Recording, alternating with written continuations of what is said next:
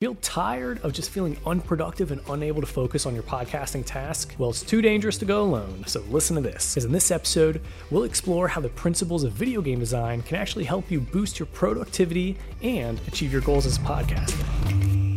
Hey, it's Alec here, and I want to say welcome to Impact Podcaster Academy, where we help podcasters create more impact and income online without you needing to have a large audience or sponsors. If you're new here, want to keep up to date on the best tips and tricks to be a better podcaster, then make sure to subscribe. All right, so let's say you wanted to start your podcast from scratch, like day one, zero followers, zero subscribers, nothing on social media. Or let's say you're not liking the direction that your podcast is going in and you're feeling just like really unproductive. How do you pivot to correct this? Well, to help answer these questions, we can look at other industries to see how other companies are answering these exact questions.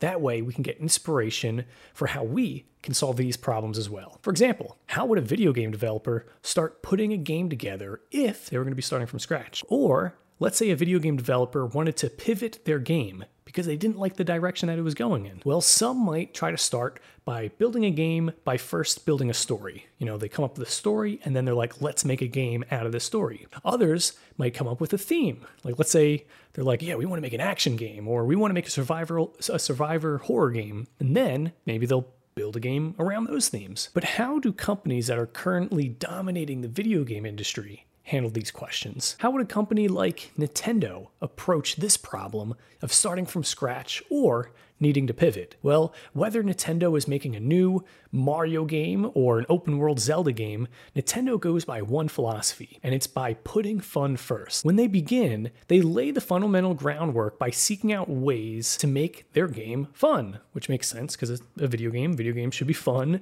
Uh, but this is exactly how they came up with Mario. You know, they started with something very simple, a character that can jump. And then they had so much fun moving this little character around, having him jump, that they thought, let's build around this entire premise of enjoying a guy that just jumps around. So, what can he do? Well, he can jump to hit bricks, he can jump to land on enemies, and the whole game is literally just about a little plumber that can jump. Even Zelda. They took the basic idea of just exploring in an open world and they built a whole game around that single idea of exploration and fun. Now, the most popular Zelda game of all time, Breath of the Wild, it's based on the idea that the player has no limits. They can explore wherever they want, and the promise is that the player can find something cool no matter what corner of the map they search. But what does this all have to do with podcasting and being productive? Well, many studies have proven that increasing the amount of fun that you can have while working will also increase how productive you actually are in the work that you do. And when fun goes up in the workplace, the amount of stress you feel while at work goes down as well. So rather than enjoying the work you do because you're to get some reward at the end of it, you begin enjoying work for work's sake. Andrew Huberman or Huberman, I'm not exactly sure how to say it. I don't have time to look it up, but he talks about this in his own podcast. So if you're able to make it so that the work that you do is enjoyable, then you won't need external motivation to do the work. The mere act of doing the work itself is what brings you joy. Which brings me back to the idea of how Nintendo starts their game development. They begin by putting fun first. This doesn't mean you shouldn't do work that you know is difficult doesn't mean you should completely avoid doing work that you might experience some trouble or challenges with rather it means that you should seek out the work that you find fun because you'll be able to naturally enjoy doing that work. And I know that like when it's said like that, it seems like super common sense. Like, yeah, why not just do the things that we enjoy? Uh, but you know, a lot of times we forget to make that conscious effort to do the fun work. You know, when we forget to do work that's fun, we lose our happiness, we lose productivity. And because we're not as productive, then we end up doing more of the work that we don't like. And it ends up being this like vicious cycle of just doing things that you don't enjoy. So, for example, I remember um, I wanted my fiance to start playing this game called Dark Souls. It's a very difficult game for any of you that know about it. It's notorious for being difficult. So I set the game up for her and, you know, I just let her do her thing. And a few hours later, she came up to me and she was like, hey, you know, I don't want to play this anymore. And it seemed pretty obvious. The game's very tough. I don't I don't think a lot of people naturally enjoy playing a tough game. She didn't get how to play it, uh, the enemies, the whole thing, you know, it was just super annoying for her. But the reason why the game was difficult wasn't because of the game mechanics. Rather, she was playing with a video game character that just didn't complement her her gaming approach. So the character she had throws magic fireballs, but she wanted to run up people, run up to people and punch them in the face. And if her character was like someone a little bit beefier, you know, a strong person with lots of heavy armor, then by all means, they got more health, they can take more damage, so go punch people. But because it's someone that uses magic and they're supposed to hurt other enemies from far away, by bet- by getting up close, just put her at a disadvantage. So it's like kind of like a weird analogy there. Hopefully, I didn't like get you too lost in the, in the details, but you know the way that she wanted to play didn't line up with how her character was created.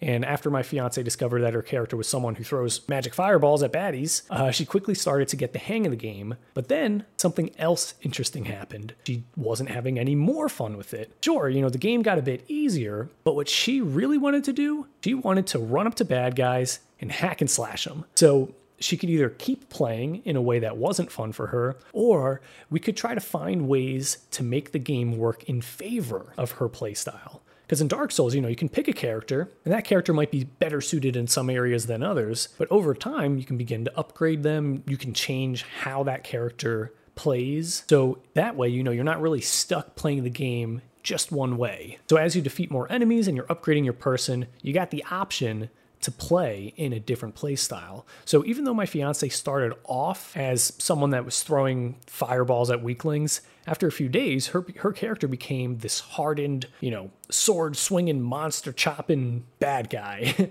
well, not a bad guy, but you know what I mean.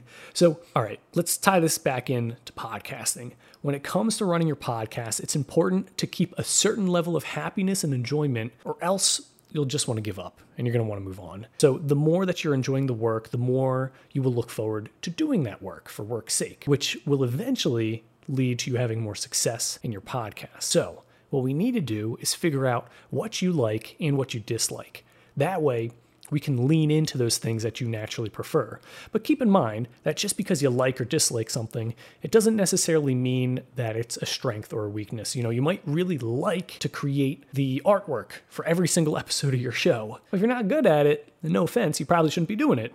Or let's say you're really good at speaking with your fans on social media, but you might not like spending all that time online. You know, this is important to know because when it comes to like outsourcing these things to other people or putting together a strategy for your podcast, you got to make sure that you're doing not only the things that you like to do, but it's things that you like to do and give you a good return on your time with. Because maybe you are really good at creating emails. You know, you're writing emails to your email list, but it takes a really long time for you to write those emails. Unless emails are bringing in a major chunk of views and money for your podcast, then you know your time could be better spent elsewhere. So take a few minutes, write down a list of all the things that you really like to do in your podcast. And I want you to also list out all the things that you don't like to do when it comes to running your podcast. And just by doing something simple of like writing out what you like to do and not like to do, it really helps to provide a lot of clarity in how you're going to be moving forward with running your show. I really hope that you're able to take away some valuable insights on how video game design principles